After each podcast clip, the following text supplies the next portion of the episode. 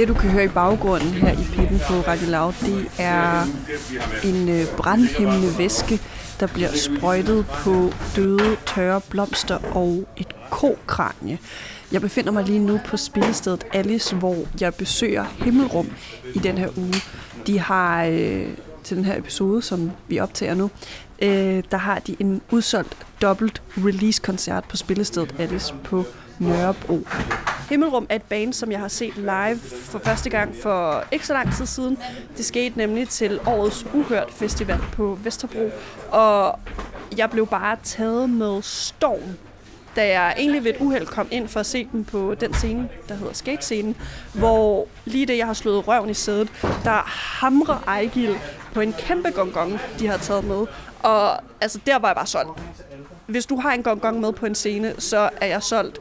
Jeg skal nu tale med øh, et, hvad skal man sige, et femte medlem af Himmelrum, fordi øh, dem, der spiller på scenen, altså Ejgil, Kasper, Mathias og Carlo, de, er, de har rygende travlt lige nu på scenen, men det femte medlem, Lukas Kober, som har ansvaret for, hvordan æstetikken skal være i Himmelrum, han skal ud og have en øh, rygepause nu, så jeg hopper ud til ham nu, og lige for at høre, øh, hvordan det er at være Himmelrums æstetiske geni.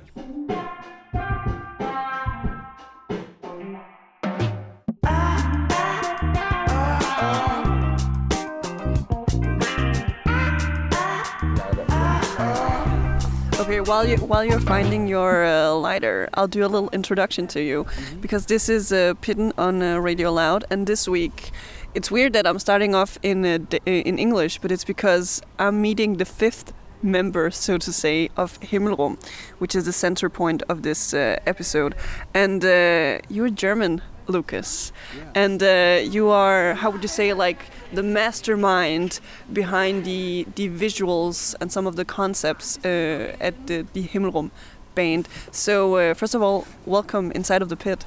Hi. you can also say it in German if you want to. Yeah, then it's a classic hello. I think all the Germans enjoyed that. But I wanted to have you be a part of the show because you are, as I mentioned, the the mastermind behind the visuals and before we came out here for uh, some coffee and a smoke, I saw what you had uh, done with the how would you say the decor, the interior design for the uh, concert setup for tonight, and it's.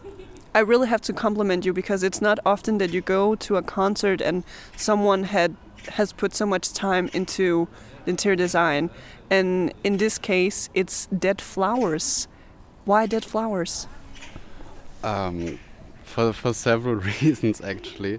Um, so. Uh, first of all, the record uh, that we are releasing is uh, called Water, Death, and Loneliness. So, like, at least uh, uh water and death are pretty connected to uh, to uh, dead flowers, and then I mean also loneliness in some sense, I would say.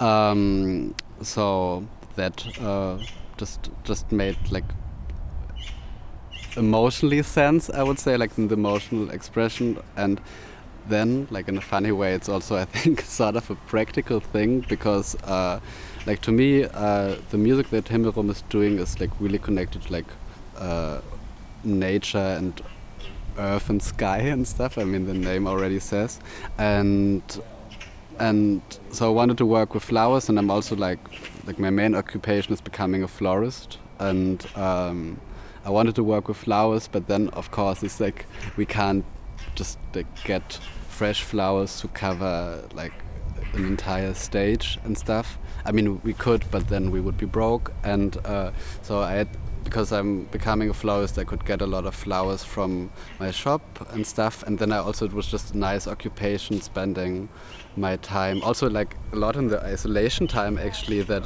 I've just went out to fields and uh, just collected stuff that was growing. So it was sort of like a practical thing that I could do something really big that I could collect for a long time.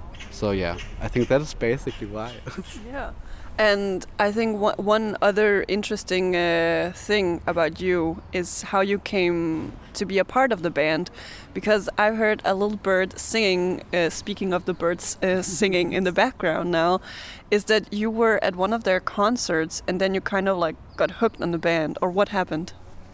Mm, and yeah, th- like in some ways. So uh, first of all, I think like like I've been hanging around in Copenhagen for like six years or something by now. So not speaking Danish yet, and I think it's also not gonna happen. But but it's your new hometown. Yeah, it's it's, it's sort, sort of it's like, yeah, it's, it's, it's, it's kind of like an uh, uh, yeah, sort of a hometown in a in a weird way. It's more like a place where I go to do fantasy shit, I would say, and just uh, like make up some things and, and work with some people that I like a lot. And uh, I also did an exchange uh, uh semester here uh, at the at the art academy about four years ago, I think. And then I lived with uh, Milling, uh, who uh, is playing guitar and like synthesizers and stuff in Himmelrum. And to me, it was really funny because for me, he was just this guy who had a hangover sitting on the couch at my place, and and and, uh, and I mean we we've already been good friends then, but I didn't know about Himmelrum because like they, they at the time because I think they not even had their first record released and uh, then I organized uh, uh, a festival in Odense called Crystal Palace in the music library. And there I saw them for the first time. I think, yeah, it was there. And I was just really blown away. But like, what what uh, that what the lazy guy on the couch is actually pulling off with his friends, and uh, so like I was hooked on I was hooked on the, their stuff, anyways, and. Um, and then they asked me like two years ago or something to uh, to do the layout for their vinyl, and then they uh, they played at uh, at Honeyland Festival on Bornholm in front of Hammershus, which was really really epic. And uh, after that, I like that was probably like the real initial moment where I thought like we actually should like, do a lot of stuff together. And I think they first were a bit like, okay, yeah, probably why not? But I think like over the last two years, uh, it really like the connection grew, and also like kind of like like the like how this whole like weird working relationship uh, ended up being. Yeah, so yeah, that's the backstory, I would say.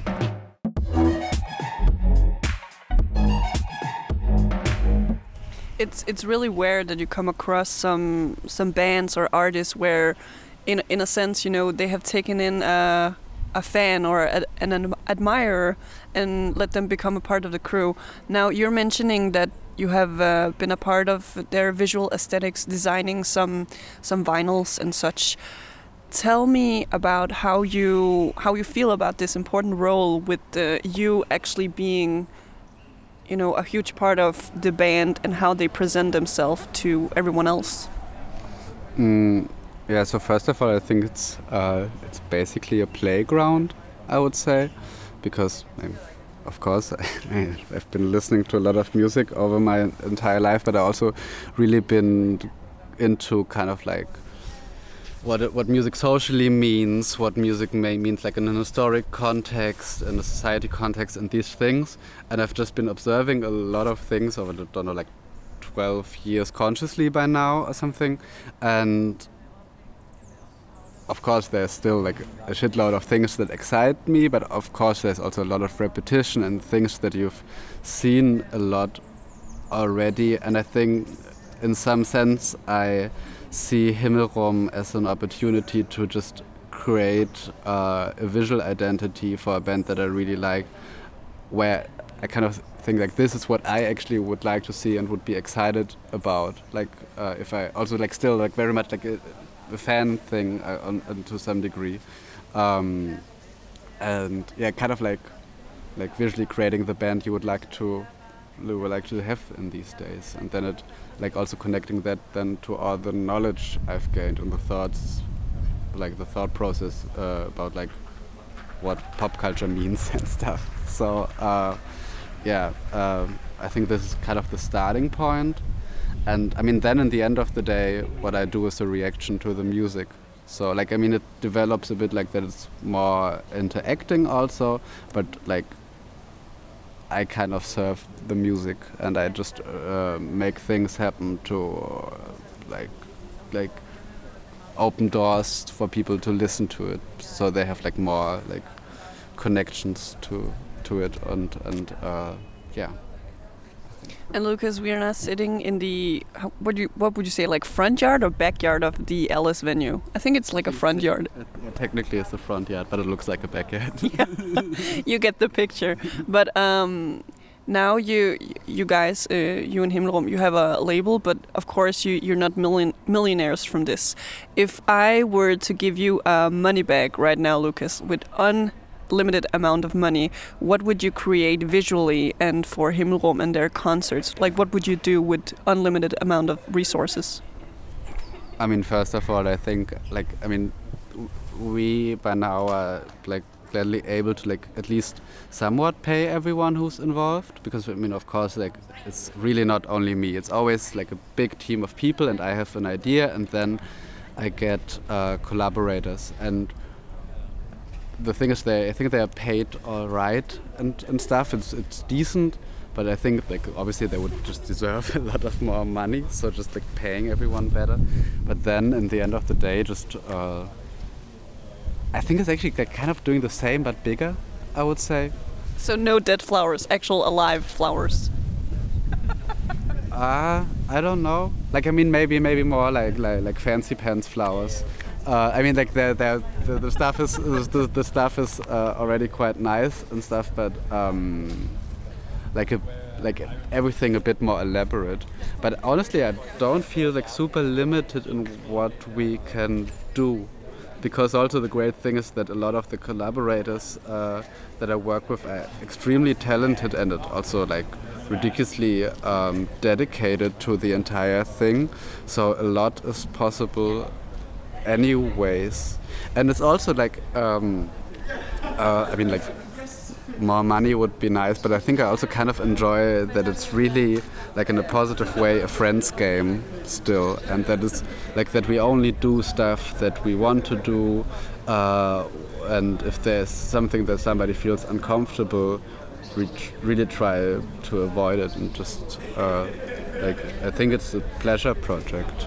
And um, so like more money of course is better but potentially makes things more complicated so for my personal sake i like the dimensional test now like so yeah um, but same but bigger probably The bigger, the better. Lucas, you have an important uh, evening today here at Ellis with the Himmelrum. I will let you get back backstage and uh, get ready for the show tonight. Good luck. Thank you also carlos running up so bye thanks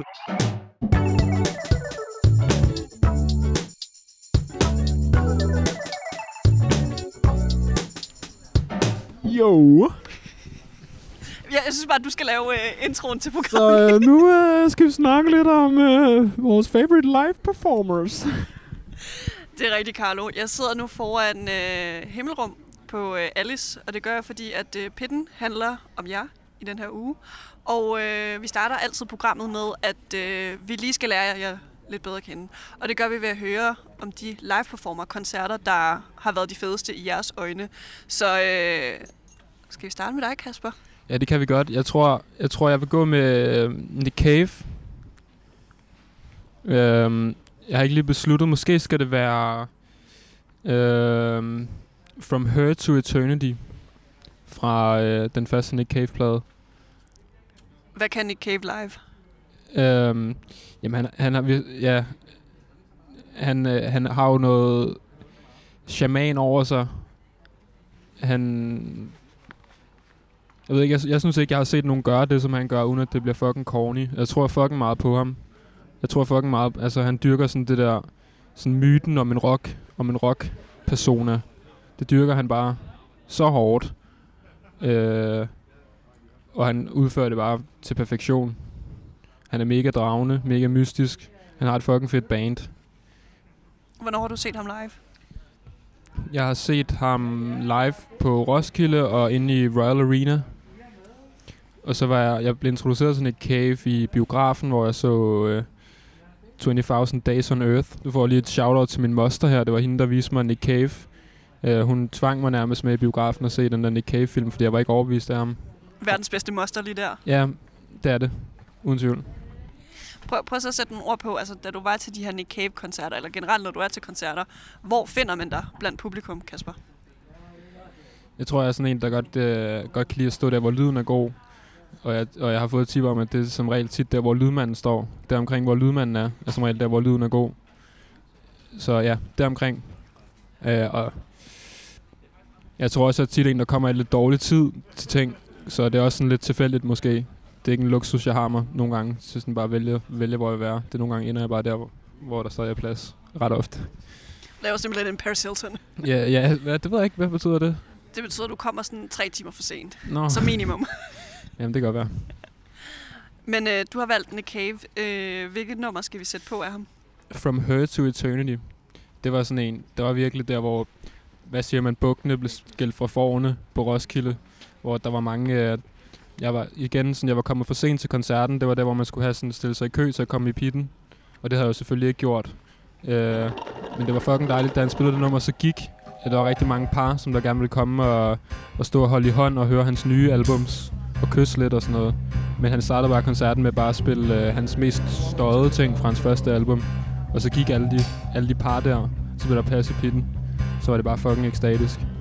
Og speaking of pitten, øh, Mathias, du er lige kommet til. Velkommen ind for i pitten. Tak.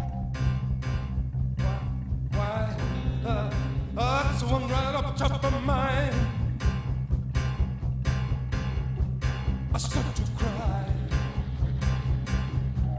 I start to cry.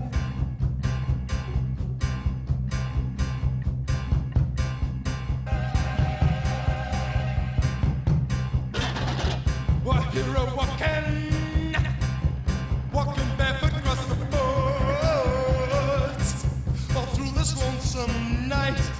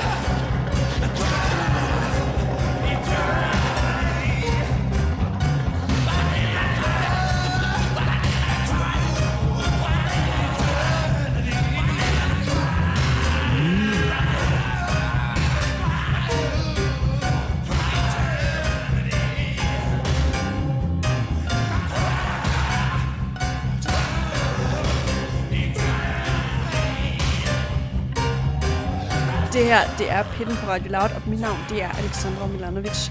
Det her, det er Nick Cave med From Her to Eternity. En sang, som er blevet ønsket af Himmelrums bandmedlem Kasper, som jeg sidder og snakker med nu. Og han har simpelthen anbefalet Nick Cave, fordi det er en af hans favorit live performer. Og jeg sidder stadigvæk med dem på Alice i deres forhave, og nu hopper vi øh, videre til, hvad Carlos synes er den bedste live performer. Jeg øh, dribler bolden over til øh, Carlo. Jeg synes altid, det der favorit performer, eller sådan, når man, når man skal sådan vælge sådan en ting, som var det bedste, eller sådan, det, det kan jeg aldrig finde ud af. Øhm, med musik især, sådan, og hvad er dit yndlingssang, eller sådan, det skifter så meget, og egentlig så har jeg det sådan, for det meste, sådan, jeg ved ikke, måske er jeg sådan ret ukritisk egentlig, eller sådan, jeg har ret nemt ved at lade mig rive med, øh, og sådan få mine følelser ind i det, som det, som der er foran mig. Øhm, men jeg tænker på en, øhm, hvis jeg skal vælge en, en performance, som, som vi også har haft sammen en oplevelse af, øh, så, så tænkte jeg på øh, et kanadisk band, der hedder Crack Cloud, øh, som, er, som er det sindssygeste øh, sådan, øh, punk-kollektiv øh, fra øh, Vancouver, øh, som, som mød, er mødtes som sådan øh, i sådan et øh, drug, øh, hvad hedder det, rehab center. Og mange af dem har også været ligesom tidligere øh, stofmisbrugere, og nu arbejder de, de fleste af dem i det her rehab, og, og har startet det her projekt Crack Cloud, øh, som sådan en straight edge øh, band. Og vi varmede op for dem en gang på Loppen for to år siden eller sådan noget. Øhm, og, de spiller et sindssygt live show. Øhm, jeg tror sådan det som jeg, jeg sådan tænker over i forhold til det er meget sådan den følelse af når man når man ser et show og der er en øh, sådan en gruppedynamik som bare sådan øh, hvor man kan mærke at det er sådan det er ikke én person men det er sådan en stor enhed øh, af mennesker. Sådan de bevægede sig sådan på samme måde havde sådan nogle synkrone riffs, hvor de, der var sådan masser der, af dem, der spillede guitar. Øh, masser af dem, eller sådan, de var sådan syv på scenen måske, eller sådan.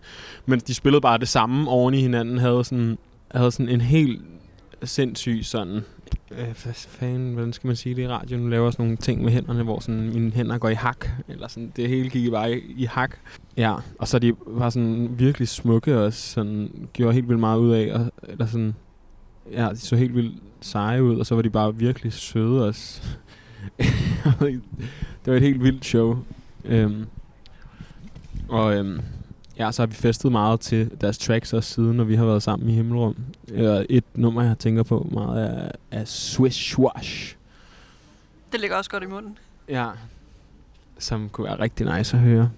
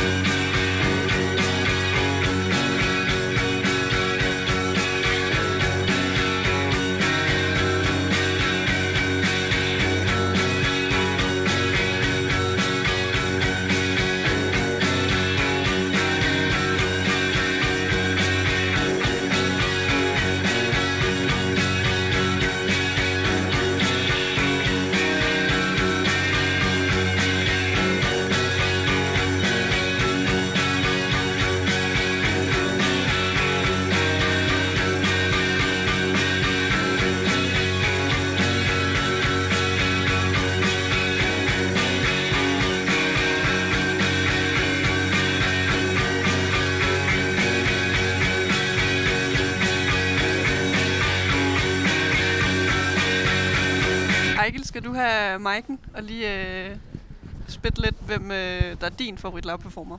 Altså, også, øh, jeg er også totalt enig med Carlo i, at, at det er en, en, øh, altså, en virkelig svær ting at forholde sig til favorit fænomenet. Men øh, en, en performer, jeg kom til at tænke på, øh, som virkelig kan noget andet, end at øh, fyre op for, for sådan en mega sådan udadvendt og direkte publikumskontakt. Det er også en af vores kammerater, der hedder Jens Ågaard, som øh, laver musik under aliaset TEDx Hexer. Og øh, jeg har hørt mange af hans koncerter, jeg har spillet mange koncerter med ham, og flere af os har spillet shows med ham. Men at høre Jens spille alene med TEDx Hexer er, er vanvittigt smukt for mig i hvert fald, at opleve altid. Han, han har en tilgang, som er hans egen. Øhm, og øh, jeg mærker ham øh, spille allerede fra han sådan træder ind ad døren. Og det synes jeg betyder rigtig meget. Ja, så ham kom jeg lige til at tænke på nu her. Fantastiske shows, uden at, altså fantastiske performances, uden at det er en performance i den forstand, at han lige rejser sig op og kigger ud på dig, får dig til at klappe med, eller whatever. Det er slet ikke noget i den dur. Det er virkelig, øh, virkelig bare sådan fokus. Det synes jeg er smukt. Har du så et favoritnummer fra ham? Øhm, jamen, øh, jamen, hvad skulle det være for et nummer fra TEDx? Øh, det kunne være... Øh, øh, jamen, nogle, det er sjovt, nogle af de numre, jeg har hørt dem spille live, som har rørt mig mest, er ikke udgivet digitalt, men hvis vi skal høre noget af det, som er udkommet digitalt, så er det måske uh, Visible Winds of Spring. Ja.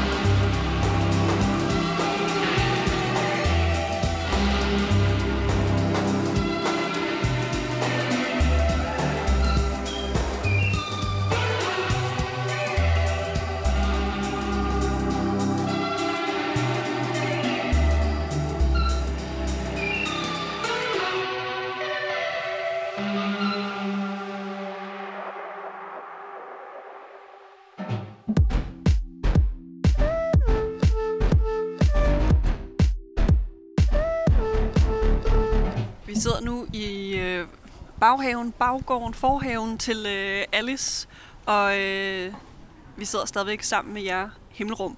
Og det gør vi jo, fordi I har en øh, release-koncert, en dobbelt release-koncert lige frem på øh, Alice. Det vi skal hoppe nu ud i, det er egentlig øh, studiet versus scenen, fordi der er lidt øh, forskel i, hvad skal man sige, arbejdsmetoderne her. Så hvis vi lige starter ud med den her nye plade, der kommer om et par uger, øh, nu hvor, mens vi optager, Vand, død og ensomhed. Prøv lige at fortælle, altså, I har allerede øh, indspillet den, den er klar til at blive releaset. Hvordan har den formet jer som øh, live performer? Mm. Jeg, jeg tror, den har skubbet os ud på dybt vand i forhold til, hvordan vi kan spille det live. De gamle sange på de to foregående plader, dem har vi ligesom øh, spillet live først, før vi har indspillet dem. Den her gang har vi øh, indspillet helt vildt mange ting på de samme numre. Og så har vi ligesom skulle lære at spille, spille covers af vores egne sange live. Så det var lidt svært. Sjovt. Det bliver gjort, at vi har mange ting med på scenen. Ja, jeg ved ikke, ja, jeg tror, studiet så er vi blevet mere, det er mindre baseret på, på improvisation, øh, eller det ved jeg faktisk ikke. Øh, I studiet, mener du? Ja, i studiet. Ja, det, er ja, det er det klart, klart. Vi har helt sikkert arbejdet i studiet med at prøve at perfektionere noget, hvor at det har vi også gjort førhen i indspilningsprocesser på de to tidligere plader, men det har været langt mere et live take af bandets lyd, hvor det her, der har vi arbejdet meget dybere, end vi kan gøre live. Så det er simpelthen ikke muligt at vise præcis, hvordan den plade lyder i en live-sammenhæng, men en version af det. Men det skal siges, at altså, bandet, altså trommer og guitar, og hvis der er trompet på, eller bass, eller whatever Carlo spiller på, så, så er det track live. Så det er ikke fordi, vi er gået over til at indspille til click track, og øh, på den måde være perfektionistiske. Men uh, helt klart mere sådan, arbejde mere på computeren, meget mere på computeren, brugt det som et instrument. Ja. Nu har der jo været et øh, tydeligt skift i jeres øh, arbejdsmetode, kan man jo snilt sige. Har I diskuteret, om I, om I har en foretrukken arbejdsmetode nu, hvor I ligesom har øh, prøvet begge dele? Jeg tror, det passer os rigtig godt at øh, lave en hule et sted. For eksempel Sejrø eller hjemme hos øh, Eichels far, Tom. Øhm, isolere os lidt. Og jamen, den har også været, det har også taget rigtig lang tid for os. Vi er glade for, hvordan det lyder. Men på en måde er det nok ikke det optimale, fordi det har taget så mega lang tid for os at få det færdigt. Og det er også virkelig hårdt. Øhm, fordi vi har også rigtig meget lyst til at gå i gang med at lave noget nyt. Men det har virkelig, øh, virkelig trukket ud, den her plade. Ja. Ja, jeg tror bare, vi, vi, vi, vi prøver os frem til det, det, det, vi altid har gjort. Næste plade bliver nok en helt tredje måde. Jeg tror ikke, vi ser det som, der er den ene og den anden måde. -agtigt. De to forrige plader er heller ikke blevet lavet på samme måde. Men der er helt sikkert sket et skift fra sidste til den her, som er større end fra det første til det andet. Ja. Ja, nu, øh, nu joiner Carlo. Vil du, vil du komme op på vores lille TED-talk-scene, vi har lavet?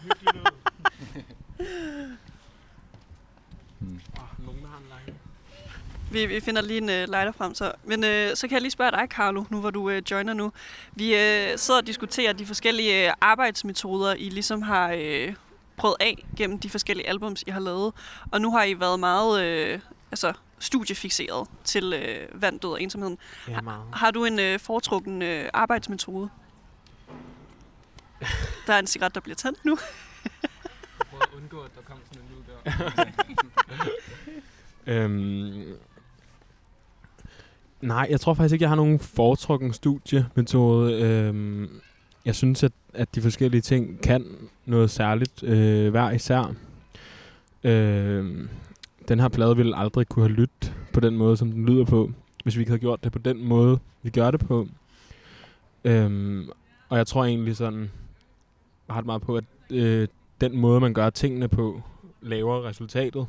Så frem for at man ligesom prøver at finde noget bestemt, så gør vi noget. Så hvis vi tager en beslutning om, at vi skal lave en plade, som øh, bliver lavet på en studieagtig måde, så er det ligesom det, vi beslutter. Vi beslutter ikke, at vi gør det ikke for at få den til at lyde på den her måde, eller sådan så, eller så er det fordi, jeg tror bare, processen egentlig afgør hvordan pladen kommer til at lyde. Og, øh, og så øh, ja, har vi gjort det på den her måde den her gang, og lidt anderledes de andre gange, og helt sikkert skal vi gøre det på en femte måde øh, ved den næste plade. Øhm, men jeg synes, det er virkelig grineren at være i studiet og nørde computer og studieteknik øh, og Ableton og sådan nogle ting. Men det er også svært, når man er fire mennesker, øh, som er vant til at spille musik i et øvelokale. Så det har været et mærkeligt skift på en måde, men som har haft et sygt resultat også. Nu har jeg jo været inde på Alice, mens jeg har haft jeres øh, lydprøve, og jeg har kigget lidt op på scenen. Sådan, øh, altså, der er ikke særlig meget gulvplads, fordi I har et helt arsenal af instrumenter med, og en hulens masse pedaler.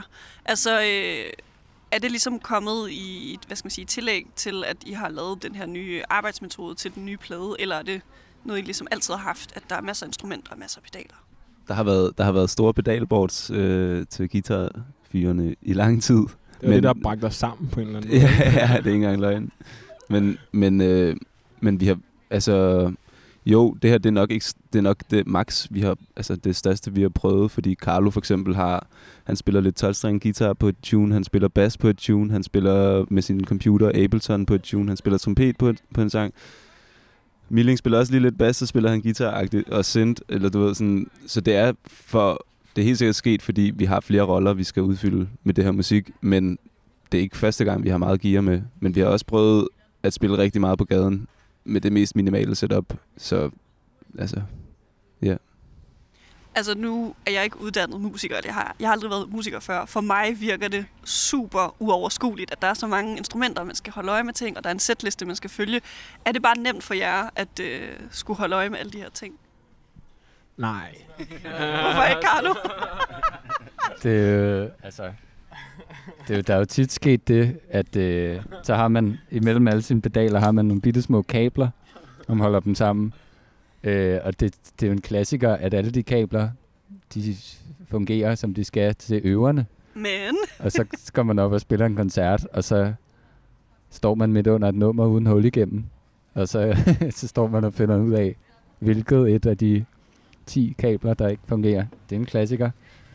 Sådan, så der, er- der er mange, øh, mange sjove øh, gimmicks. Det ser, altså, det ser altså lidt nøjeren ud, det der. Nu laver du det samme trick med gaffatape strømforsyningen på synten der. det er bedre den her gang. Er det bedre, bedre gaffatape ud den her gang? 7, 9, 13, ja. Okay. Ja. Nok on. men, men øh, er, er du den, hvad skal man sige, Kasper, der ligesom holder øje med, sådan, der kommer ikke de her tekniske fejl, eller...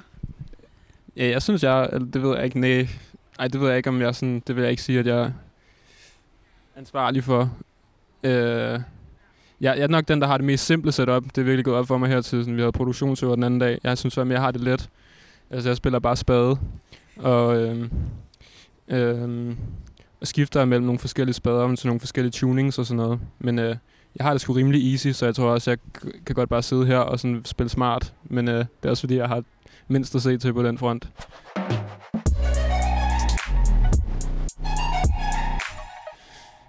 Og det leder mig egentlig hen til øh, et spørgsmål om, når I så er i studiet, altså nu er vi inde på, at til den her plade, det har været meget, hvad skal man sige, studie- og computerbaseret, den måde, I ligesom har produceret på. Var det, var det svært ligesom at tiltænke, hvordan det her album skulle fremvises live? Eller hvilke tanker gjorde I jer?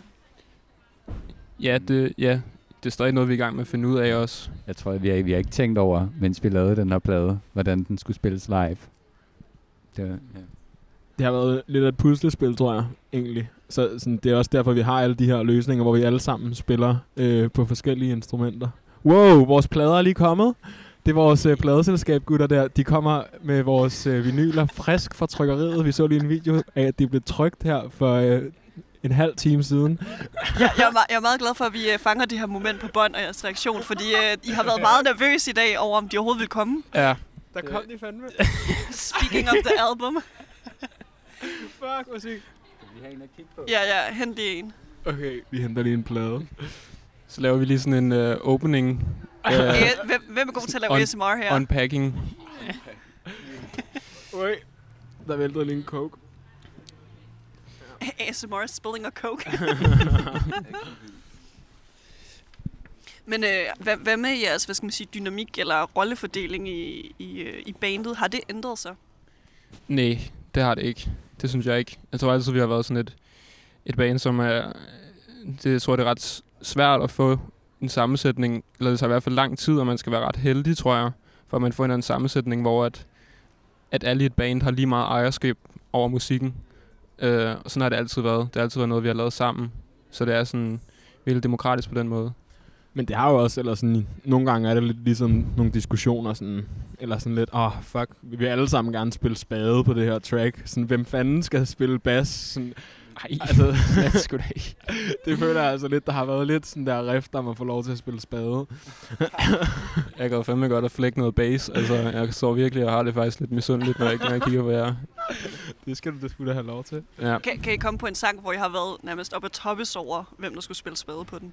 Øhm, Det var ved den gang, jeg føler sådan, der har været en sang, hvor det har været Sølvflod. Ja, nu går lige op for mig, der havde jeg et ret wake over at skulle spille bass. øhm, ja, ej, det var lidt spændende med de der vinyler der. Det der. Men hvad var spørgsmålet? Undskyld. Det var bare, hvorvidt I føler, at altså, den her plade har ændret på jeres dynamik, men det siger I ligesom, at den ikke har. øh, nej, det, Øh, Hvis jeg lige må kommentere her, så vil jeg Ja, sige, det, at vores dynamik altid har været forandrende, egentlig lige siden vi startede. Men så det er måske også... Altså, på det har der ikke været nogen forandring. Det er sådan, jeg ser det i hvert fald. Og, og på den her plade og de her sange... Vi er nødt til at stoppe dig her, Ejke. Ja, det er fint, Fordi det er nu, fint. nu kommer vinylen. Vand, død, ensomheden. Carlo, du er, munden er helt åben. Hvad sker der? Jamen, jeg står og kigger her på, øh, på forsiden af, af vinylen. Et øh, virkelig flot cover. Fuck, det ser endnu flottere ud i virkeligheden, end det gjorde på, øh, på Messenger. Facebook fucker også kvaliteten op. Hvad, hvad er der på bagsiden? På bagsiden øh, er der tracklisten øh, i et virkelig flot layout, af, som Lukas har lavet. Der står vand, død og ensomhed med store blokbogstaver, og så tracklisten. Sølvflod, kære blå, sender sonar, usynlige ven, blodbøg og nave, og så står der himmelrum. Og så er der sgu en stregkode, men helt pro. Skal vi lige åbne den lidt? Ja.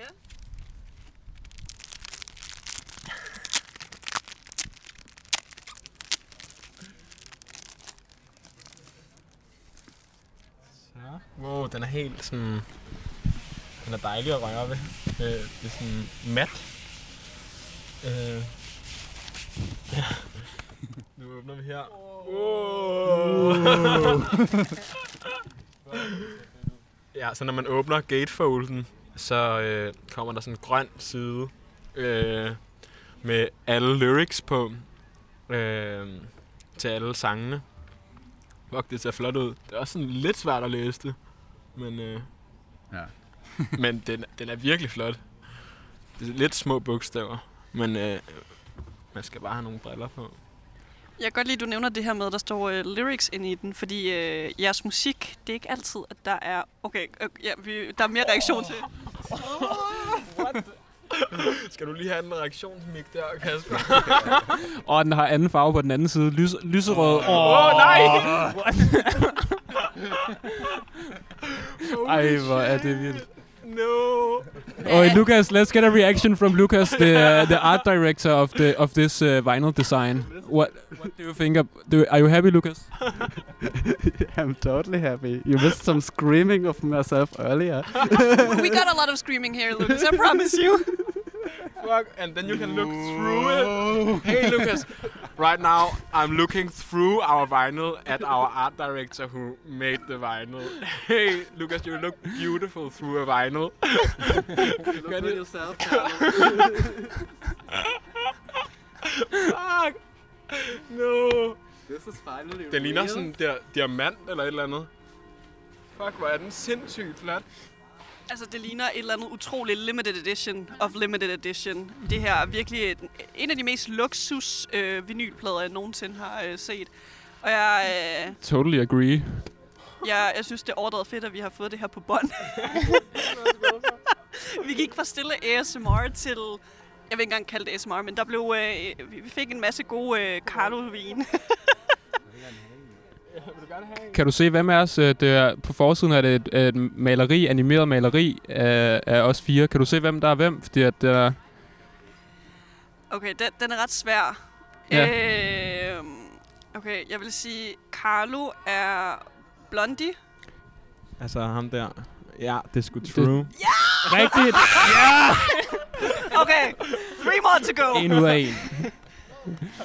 Um, Mathias, du er dernede. Correct. To mere.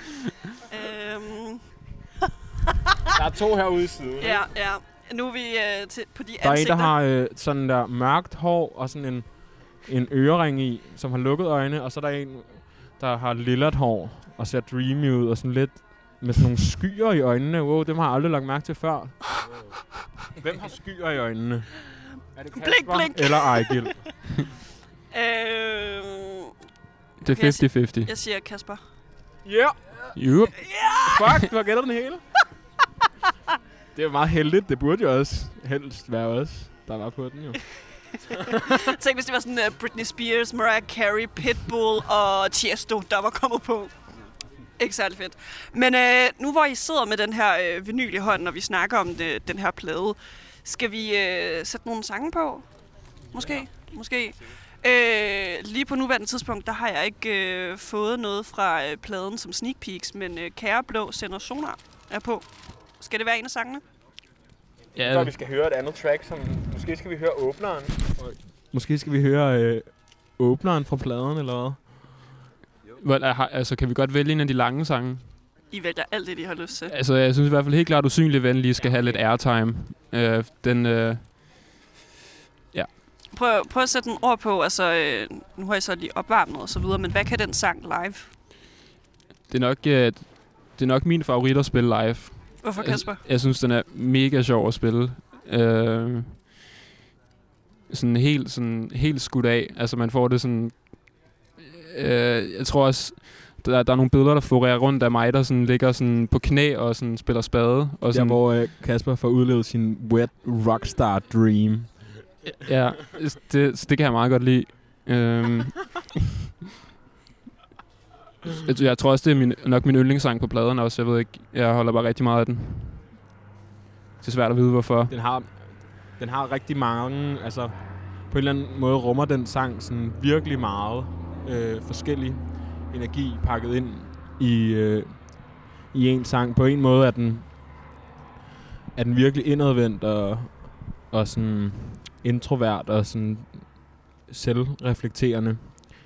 Øh, og så har den også nogle sindssygt ud, udadreagerende stykker, hvor at på en eller anden måde de ting, som, som teksten handler om, og som sangen handler om, ligesom får lov til bare at sådan blive altså, skudt ud i ingenting. øh, og, øh, og på en eller anden måde er, er det hver gang, vi spiller den live, sådan en, en kamp om at få den til at nå et endnu højere level, end den gjorde sidste gang, vi spillede den live. Eller sådan, det er ligesom sådan, hvordan fanden kan vi toppe den nu? Altså, nu har Kasper været nede på knæ foran trommesættet øh, sidste gang, vi spillede den. I dag har vi et, et, et dødt ko-kranje øh, tæt på scenen. Og døde blomster også.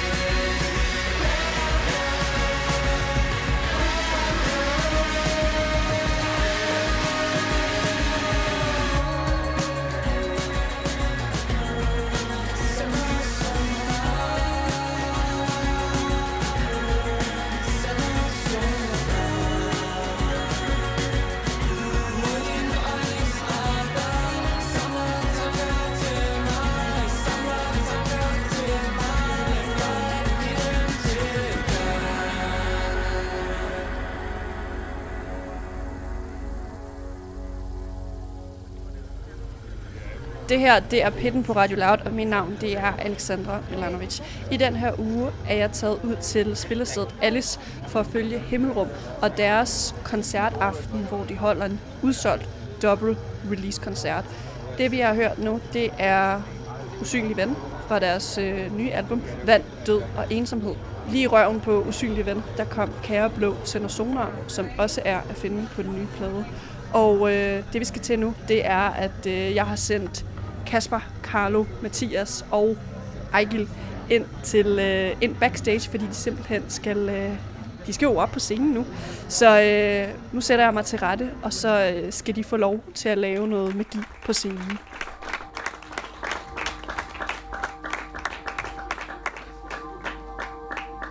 kommer en ny sang fra det nye album nu her. Blodbøg. Well, could you turn my vocal up uh, just a tiny bit? I'd like everything actually loud on my monitor. Me too.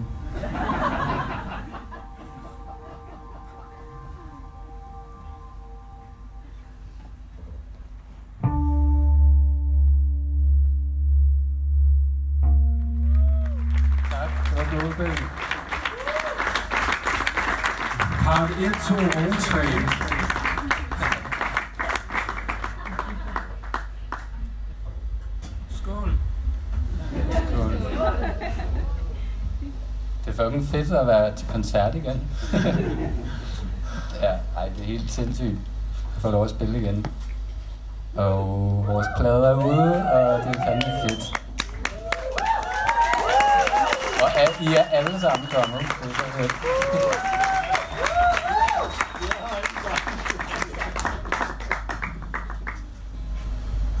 Nu spiller vi uh, Usynlige Ven fra pladen. Som lige blev trykt i dag. Ude, hvad, hedder, hvad er det nu der? Nordhavn? Nordsø. Nordhavn. Og så den alle steder online om et par to uger. Så hvis man vil høre den, så skal man købe den på Play.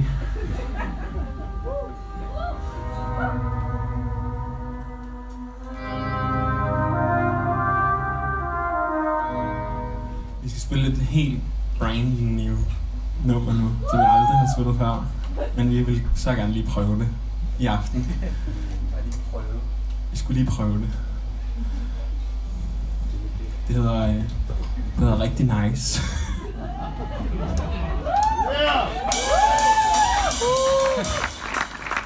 Vi er nået til sidste sang. Men øh, Kasper han skal lige stemme om, så vi kan jo passende lige say a lot of thanks to Lucas Koba, who is the head behind all of this that you see, except us.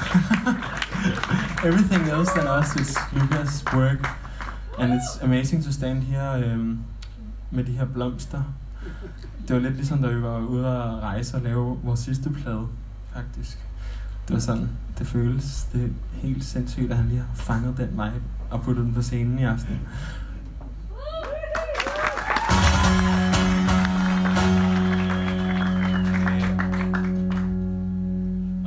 Die har øh, stået for lyset. Og Will Smith har lavet lyd. Og alle mulige andre, jeg har glemt at sige tak til, men fucking Big Oil. fedt. Big Oil. Jakob.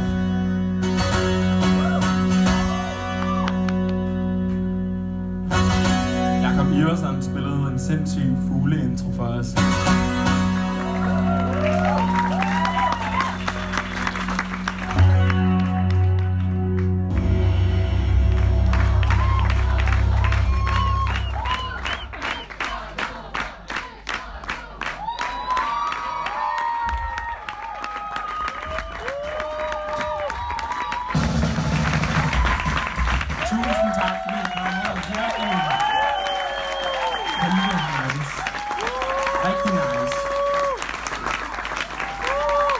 Sissel Mølsgaard.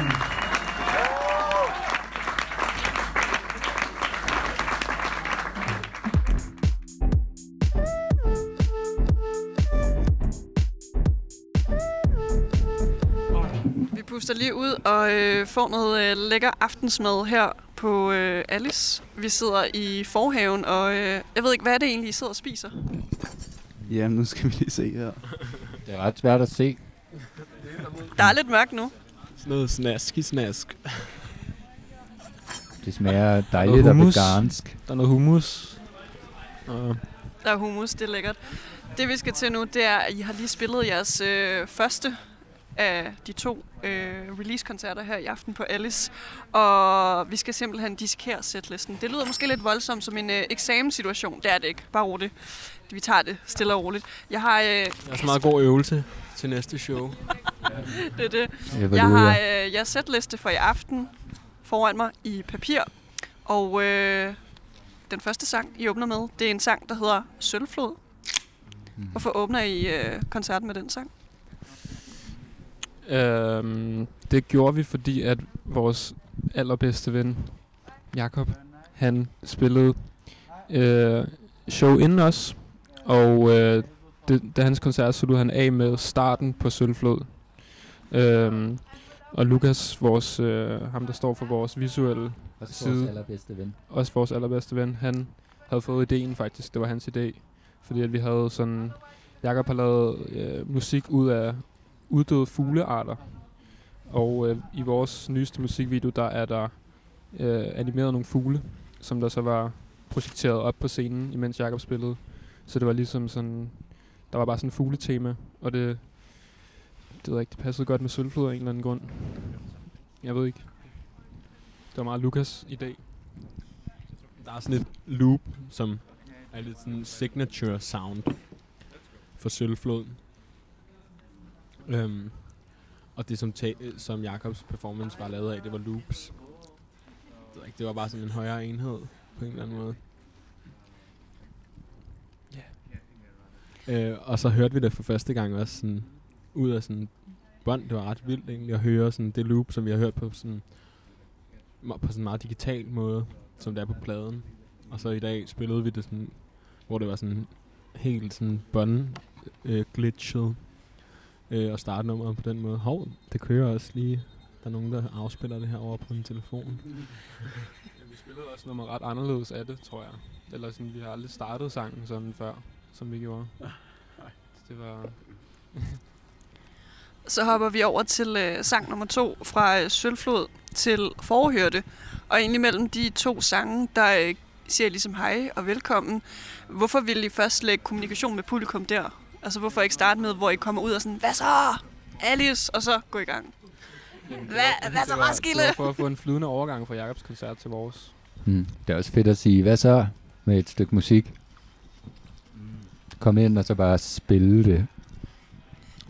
Og hvorfor så vælge Forhørte? Mm. Det er en gammel, en gammel, en gammel kending fra vores katalog. Der er, der, altså, Forhyrte er øh, en sang, vi har startet virkelig, virkelig mange koncerter med, fordi det er instrumentalt, så derfor... Det er instrumentalt, og vi spiller det bare fedt altid, tror jeg. Jeg tror lidt, vi har det sådan der. Den kommer vi godt ind i. Vi, vi, det er en sang, der skaber en ramme for os, som er virkelig tryg, som vi kan spille ind i. Og så efter det kan vi begynde at synge på det. Så det var i virkeligheden lidt daring af os i dag at starte med noget andet end den på en eller anden måde. For vi har virkelig spillet mange shows, hvor vi starter med den. Så kan vi synge ovenpå det bagefter, du ved. Jeg har også øh, noteret mig på min øh, telefon, at øh, Kasper, du løber simpelthen ud efter en guitar. hvad, hvad er fucket op der?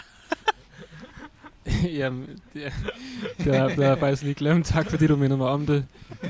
Øh, det var, Var det det, var fandme, det var faktisk, nej, det var faktisk virkelig et øh, grineren øjeblik for mig. Havde du glemt den derude? Ja, jeg har sgu bare glemt den derude. Jeg har skulle lige have lidt gaffatape på den, som jeg har gjort ude backstage. Ja, så havde jeg lige glemt, at jeg havde puttet gaffatape på den. Hvad, hvorfor skulle en guitar have noget gaffatape på? Den, er, den, er, den har sådan løse forbindelser, så det er ret underligt, sådan, hvis man sådan sætter en, noget stål, der løber fra broen til der, hvor at, øh, at alle potmetrene sidder, så er der ikke støj på den. Men hvis, der ikke, er- hvis, der, hvis den ikke er der, så støjer den fucking meget. Så det er sådan, det, det er sådan en fucking mærkelig guitar, jeg har købt i Rumænien. Den har det helt fucket. Så den skulle lige have lidt gaffe. Ikke stol på Balkan-instrumenter, vel? Efter forhørte, jamen der bevæger vi os ud i noget øh, nyt. Blodbø. Hvorfor øh, kommer der ligesom øh, en ny sang for pladen, øh, den nye plade her, som en tredje track? Jeg tror, en, den, den føltes bare som om, at den starten af Blodbø ville komme godt ud af, af forhørte.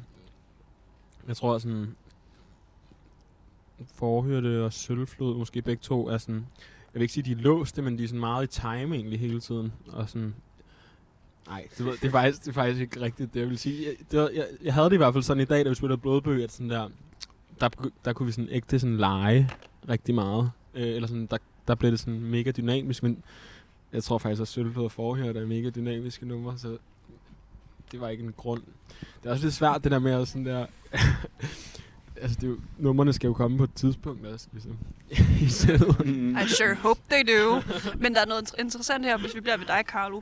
Du, øh, du går fra øh, trompeten til øh, bas, og jeg synes, øh, nu er det selvfølgelig en, øh, hvad skal man sige, en subjektiv holdning, så øh, ret mig, hvis jeg ligesom er forkert på den, men jeg føler sådan, når jeg lytter til jeres musik, og da jeg så jer live i dag, øh, særligt med øh, dig på trompet, Carlo, altså det er nærmest som om, at, at det bliver en vokal i, i jeres numre, altså, altså det du ligesom lægger i det, og sådan, øh, nu så jeg jo også dit ansigtsudtryk, men det var bare som om, at du, du nærmest øh, havde noget at sige, men du siger det ligesom gennem en, din trompet, og så var der andre dele af sættet, hvor øh, I sang, men at det nærmest blev altså et instrument i sangen.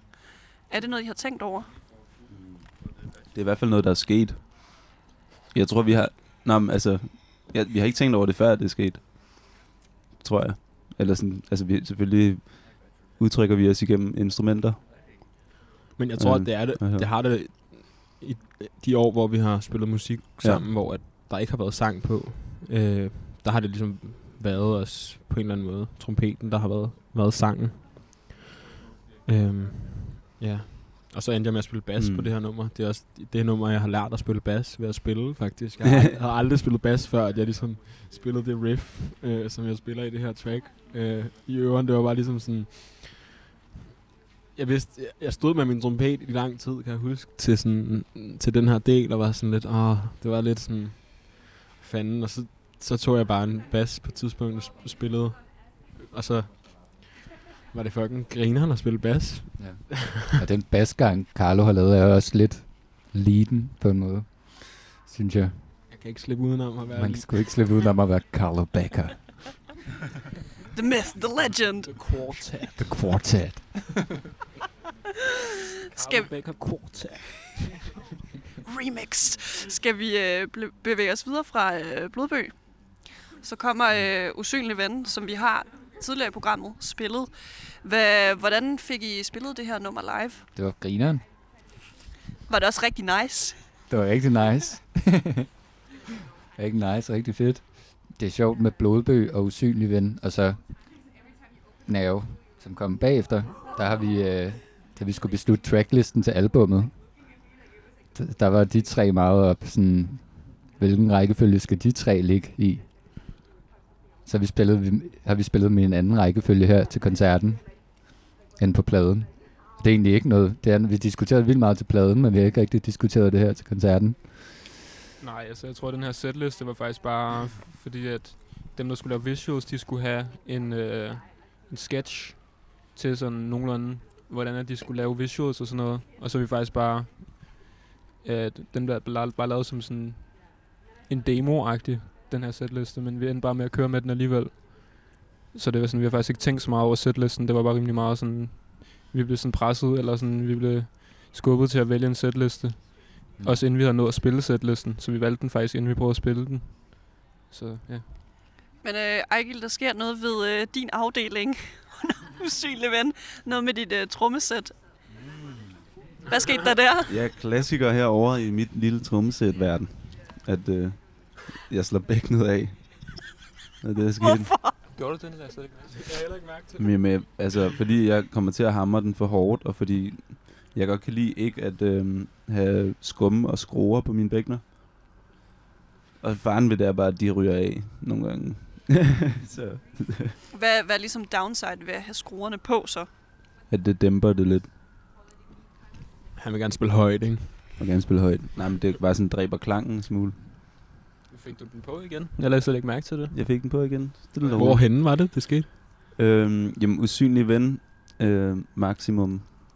I sidste hestefest, eller hvad? Nej, i starten af June, tror jeg. Nå.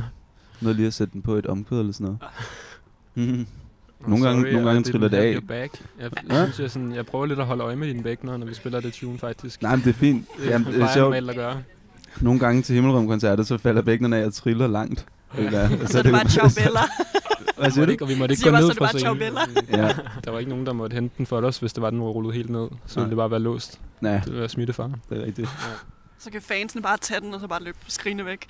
Øh, der sker også en anden ting. Kasper, du ryger ned på gulvet. Ja, Jamen, det, var, det snakkede vi også om inden jo, at øh, at det sker nogle gange. Men det er, men det er- det er faktisk efterhånden næsten lidt praktiske årsager. Selvom det lyder... Det Kan lyder, du uddybe det? Selvom, selvom det Hvordan lyder, ryger man ned på gulvet af praktiske årsager?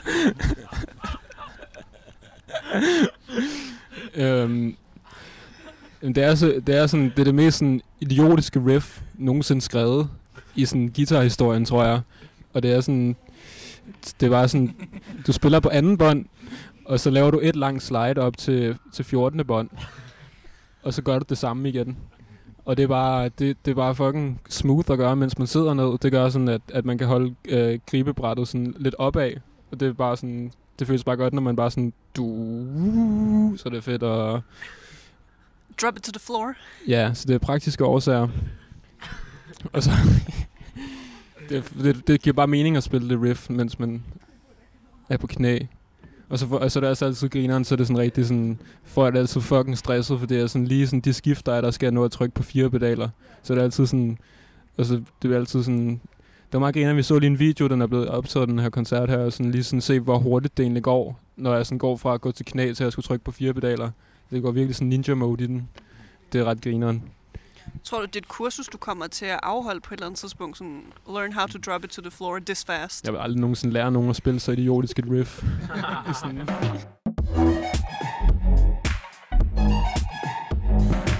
Så lige for at komme en, øh, med en opdatering på, hvor vi er i setlisten. Vi er cirka halvvejs lige nu. Oh, og der bliver gagget på mad. øh, de sange, vi har hørt gennem sættet indtil videre, det er Sølvflod, øh, Forhyrte, Blodbø, Usynlig Ven, og nu hopper vi over til Nave. Vi er i midten af sættet. Hvad sker der nu? Jamen, jeg spiller øh, på min... Øh, jeg har bygget sådan en... Bygget og bygget, øh, modelleret sådan en synthesizer lyd ud af Martha, som er Ejgils kæreste, øh, stemme. Øh, så jeg kan spille på hende øh, på min pad.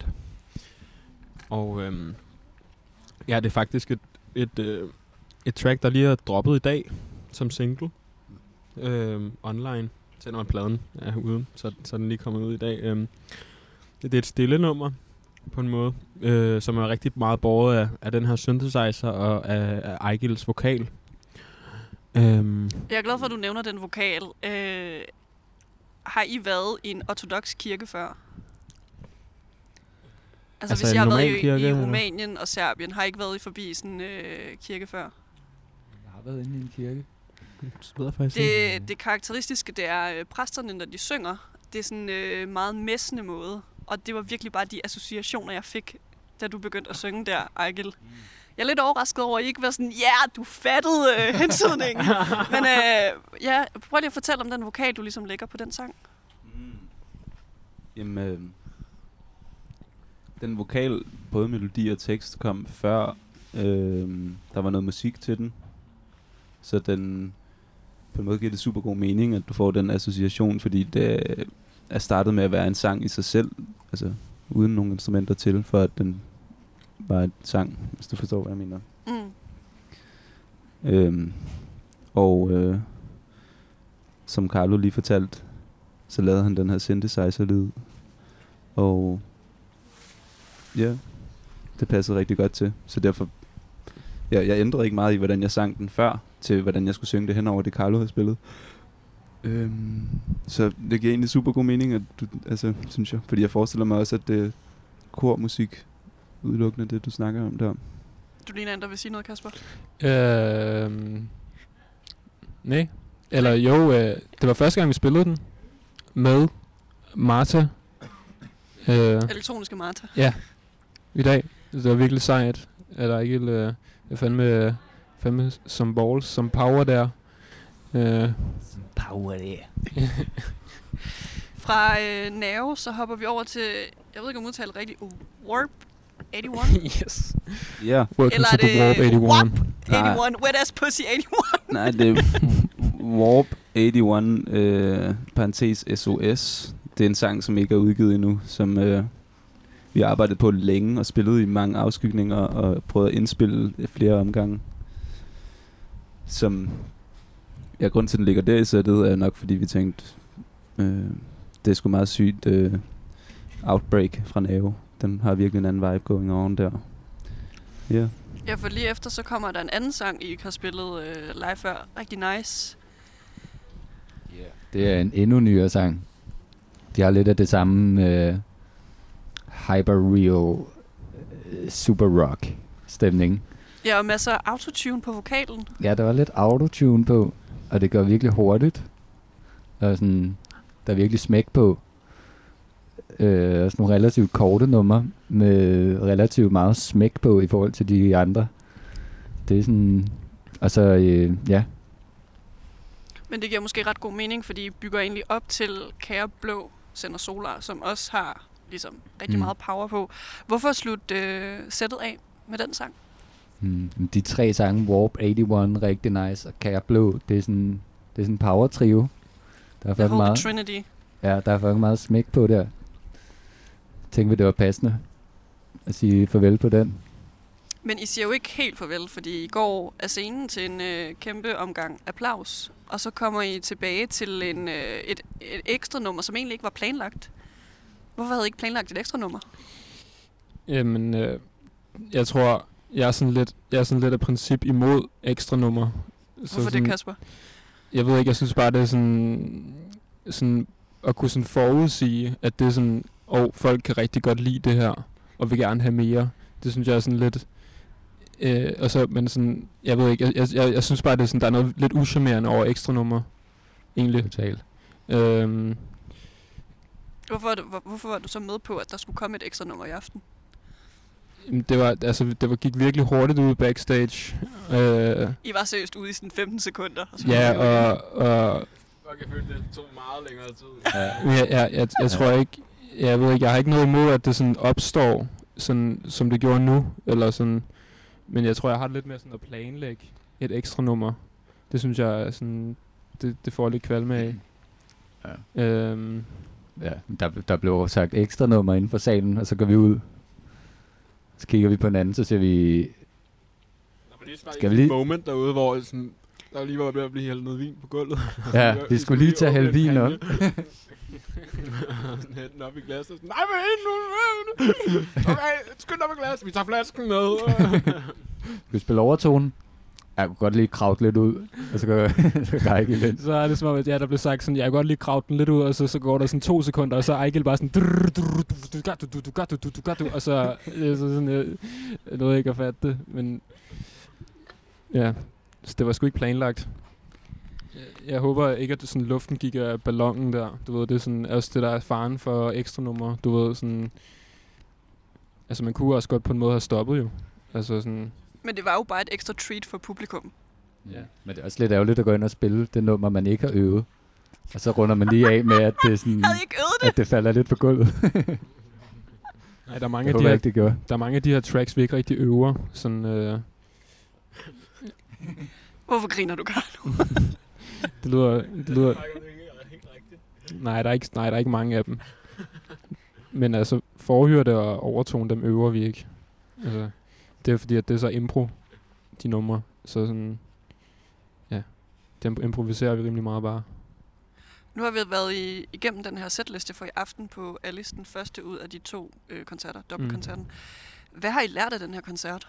det, det er mega fedt at, at spille, hvor at der er blomster på scenen. Det, det synes jeg er rigtig fedt. Det var fedt, at øh, der var lige sådan en, der var lige sådan en hæk af blomster imellem publikum og, og scenen. Det føltes virkelig surrealistisk og virkelig nice. Nå. Hvad har du lært, Carlo? Vi starter en podcast. Hvad har du lært i dag, Carlo? Hvad har jeg lært i dag? Åh, oh, det ved jeg faktisk ikke rigtigt, hvad jeg har lært. Øh, bare sådan, ja, take a chill. Det var rigtig nice faktisk at spille Kæreblå. øh, jeg synes, eller sådan, nogle gange, når vi har øvet, men sådan kommer alt, altså, har vi ligesom voldet det tune lidt for meget, men det, var, det har, eller sådan, det, ja. Jeg ved ikke, om det er noget, jeg lærte i dag, men det var, vi var egentlig gode til at holde den cool. Jeg tror også, det, vi kom til at spille rigtig nice, sådan meget hurtigere, end vi gjorde sidste gang, vi øvede den.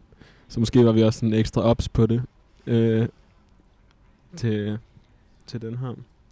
Jeg synes, vi skal sætte nogle øh, sange på fra øh, den her setliste. Vi har hørt Usynlig Ven og... Øh, hvad valgte vi? Øh, usynlige venner, kære blå, sender sonar. Hvad, hvad skal vi sætte på?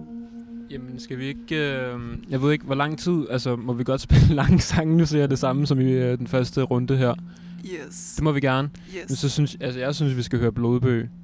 Part 1, 2 and 3.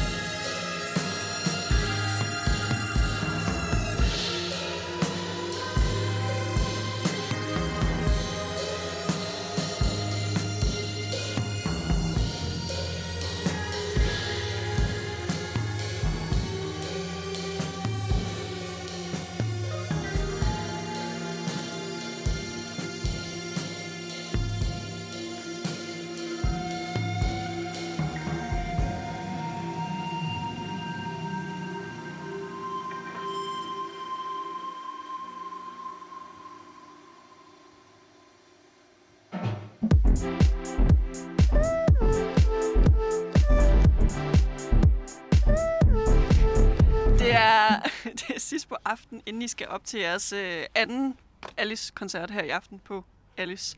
Og øh, det vi lige skal forvente, inden jeg siger øh, farvel og tak til jer, og smider jer ind, i, øh, ind på spilstedet, det er øh, den her gruppering af mennesker, der kalder sig øh, Himmelrum Fans. Hvad, hvem er de? Vores fans, jeg ved sgu ikke rigtigt. Det er første gang, vi headliner, og jeg tror, det er sådan, jeg tror, vi er ret overrasket, hver gang, at der er nogen, der kommer til vores koncerter egentlig, som er, ikke er vores venner. Øhm, vi har spillet mange koncerter, hvor det primært har været vores venner, der er kommet til vores koncerter, men nu er det sådan, der begynder at ske noget med, at der er folk, man ikke kender, der kommer. Det er ret nyt for os. Vi må også lige give et skud ud til, Hvem vil du give skud til, Mathias? til Werner. Altså han er, han er måske en af de første, hvor vi har, han er sådan en, øh, en mand fra Jylland, som altid kommer til vores shows i Aarhus. Og bare altid er vildt begejstret, og er vildt begejstret på nettet, hver gang vi lægger noget op. Så øh, ja, bare husk, husk, vi mødte ham sidst, vi var i Aarhus, hvor han så var der, og så sagde vi hej, og så, og så var han helt vildt begejstret, og så sagde vi, er det dig, der er Werner? Så det måtte være ham. Øhm, han er en legend. Jeg synes, vi giver et shout-out til, øh, til Prog Danmark. Øhm, ja. Øh, Prog Danmark, sådan en Facebook-gruppe, som der er begyndt at dele vores musik helt vildt meget, og har udlået nogle gratis billetter til vores koncert i aften. Så de skal, de skal sgu også have en, øh, et shout-out herfra til Prog Danmark. Men så er der altså også vores, sådan, jeg ved, jeg hørte lige om du nævnte det før, Milling, men vi spillede også en gang på Humble Efterskole. og de skal altså også lige have et shout-out, fordi der fandt vi lige pludselig ud af, at sådan, det føltes helt som at være et boyband, da vi var der faktisk. Sådan der, hvor vi stod i sådan en time efter og skulle sådan tegne øh, tusser på, øh, på folks mobilcovers og sådan noget. Men jeg ved ikke, konklusionen af det her, tror jeg måske også meget, er meget sådan der, at det er virkelig bredt egentlig, og vi er ikke sådan der, det ved jeg ikke, jeg tror, jeg tror der er sådan ret mange forskellige grupper af mennesker, der kunne ende med at blive Himmelrum-fans. Øhm. Men, men jeg ved heller ikke, om der er sådan en rigtig sådan fan-kultur, eller sådan, jeg ved, ja. Det, det er i hvert fald chilleren, når folk kommer og siger, hey, hvor fede, eller et eller andet. Men I, I må vel have gjort jer nogle overvejelser, fordi vi sidder lige nu ved merchboden, og øh, allerede nu efter første release-koncert, der er der blevet solgt en, øh, en del ting, så øh, der må vel være en eller anden efterspørgsel, eller et eller andet crowd, der godt kan lide det, I laver. Jeg tror ikke, jeg tror ikke at det fylder særlig meget at, at lave det for profit, eller lave det for at give folk det, de gerne vil have. -agtigt. Altså, du ved meget af det merch, vi har lavet, er lavet på, øh, Lucas' designs. på Lukas' idéer og hans trang til at udtrykke sig visuelt. Øhm, og det er egentlig der, det kommer fra, ikke så meget sådan tilfredsstillelse af nogen. Men jeg synes, hver gang vi møder nogle af vores fans, altså jeg får altid det indtryk af, at de virkelig lytter godt, og virkelig er inde i det, og går meget op i musikken. Og sådan, ja, dem er jeg virkelig glad for, at de kommer. Det er noget, vi har snakket om, sådan, eller jeg har sådan undret mig over, hvem fanden der gider at høre vores nye musik, eller sådan, fordi at vi har lidt, vi havde lidt bygget en fase op for sådan, eller en, lidt en, en lille fangruppe af folk, der godt kan lide sådan, øh, øh, instrumental, sådan lidt øh, post-rock-agtig musik. Er der nogen, der er kommet og hørt vores gamle musik, og sådan, og jeg tror, det er spændende at se, om de stadig kommer til at hænge på med vores nye ting, der sådan er meget sådan, øh, meget sådan tidstypiske, og sådan bruger autotune og sådan noget og se om, sådan, om nogle af dem, der sådan rigtig godt kan lide Pink Floyd og sådan noget, om de falder af på det. Øh, øh for eksempel, vi var, vi var lige, øh, vores pladskab var i radioen i går, hvor at, øh, en af vores øh, gode venner, der hedder Hans Henrik, har et program, der hedder Mod Strømmen, øh, som er værd at tjekke ud på Christianshavn Lokalradio. Der, der sagde han sådan, øh, hvad fanden er det, de har gang i, øh, da vi havde droppet vores nye single. Og øh, det, ja, det sagde Hen, Hans Henrik, øh, og det bliver jeg egentlig ret glad for. Øh, jeg tror, der er mange, der får den reaktion, som har kendt os i lang tid, af vores sådan, gamle fans, som fanden er det, de har gang i. Øh, ja. Så tror den bliver skiftet. Jeg tror, det kommer en ny gruppe, der kommer til at kunne lide vores nye musik, og der er måske nogle af de gamle, der falder fra. Øh, ja. Og med det, så er vi faktisk nået til øh, slutningen af pitten i den her uge. Jeg vil sige tusind tak til jer, Himmelrum, for at I har været med, men også tusind tak til øh, hele jeres crew, som jeg har fået øh, mødt. Og øh, det viser sig også, at det, jeg, jeg, var, jeg var lidt med på sættet i dag, hvor jeg også øh, gav jer hvad skal man sige, en hånd med øh, at få sat lidt af koncerten op. Det synes jeg øh, er fedt, at jeg både har været bag om kulissen, men jeg også har været en, en, en del af produktionen. Jeg vil gerne øh, ønske et nummer til sidst. Øh, det der, hvad skal man sige, rutine for her i, i programmet. Øh, jeg synes, vi skal tilbage til mine rødder. Så jeg synes, vi skal høre den sang, der hedder Beograd, som I har lavet. Og øh, nu sætter jeg, smider jeg ligesom bolden over til jeres øh, banehalvdel nu, fordi det er, jeg skal lave outroen. Mine gæster plejer at sige, vi ses i pitten i næste uge, men I kan sige det på ja, den måde, I nu har lyst til. I kan råbe det, I kan viske det. Folk har sagt det på islandsk, på amerikansk, dansk, spejdersprog. Hvad har I lyst til, Himmelrum? Vi ses i pitten næste uge. The creator has a master plan. He wants happiness to all of man. Tusind tak, for at I har været med. Selv tak. Tak.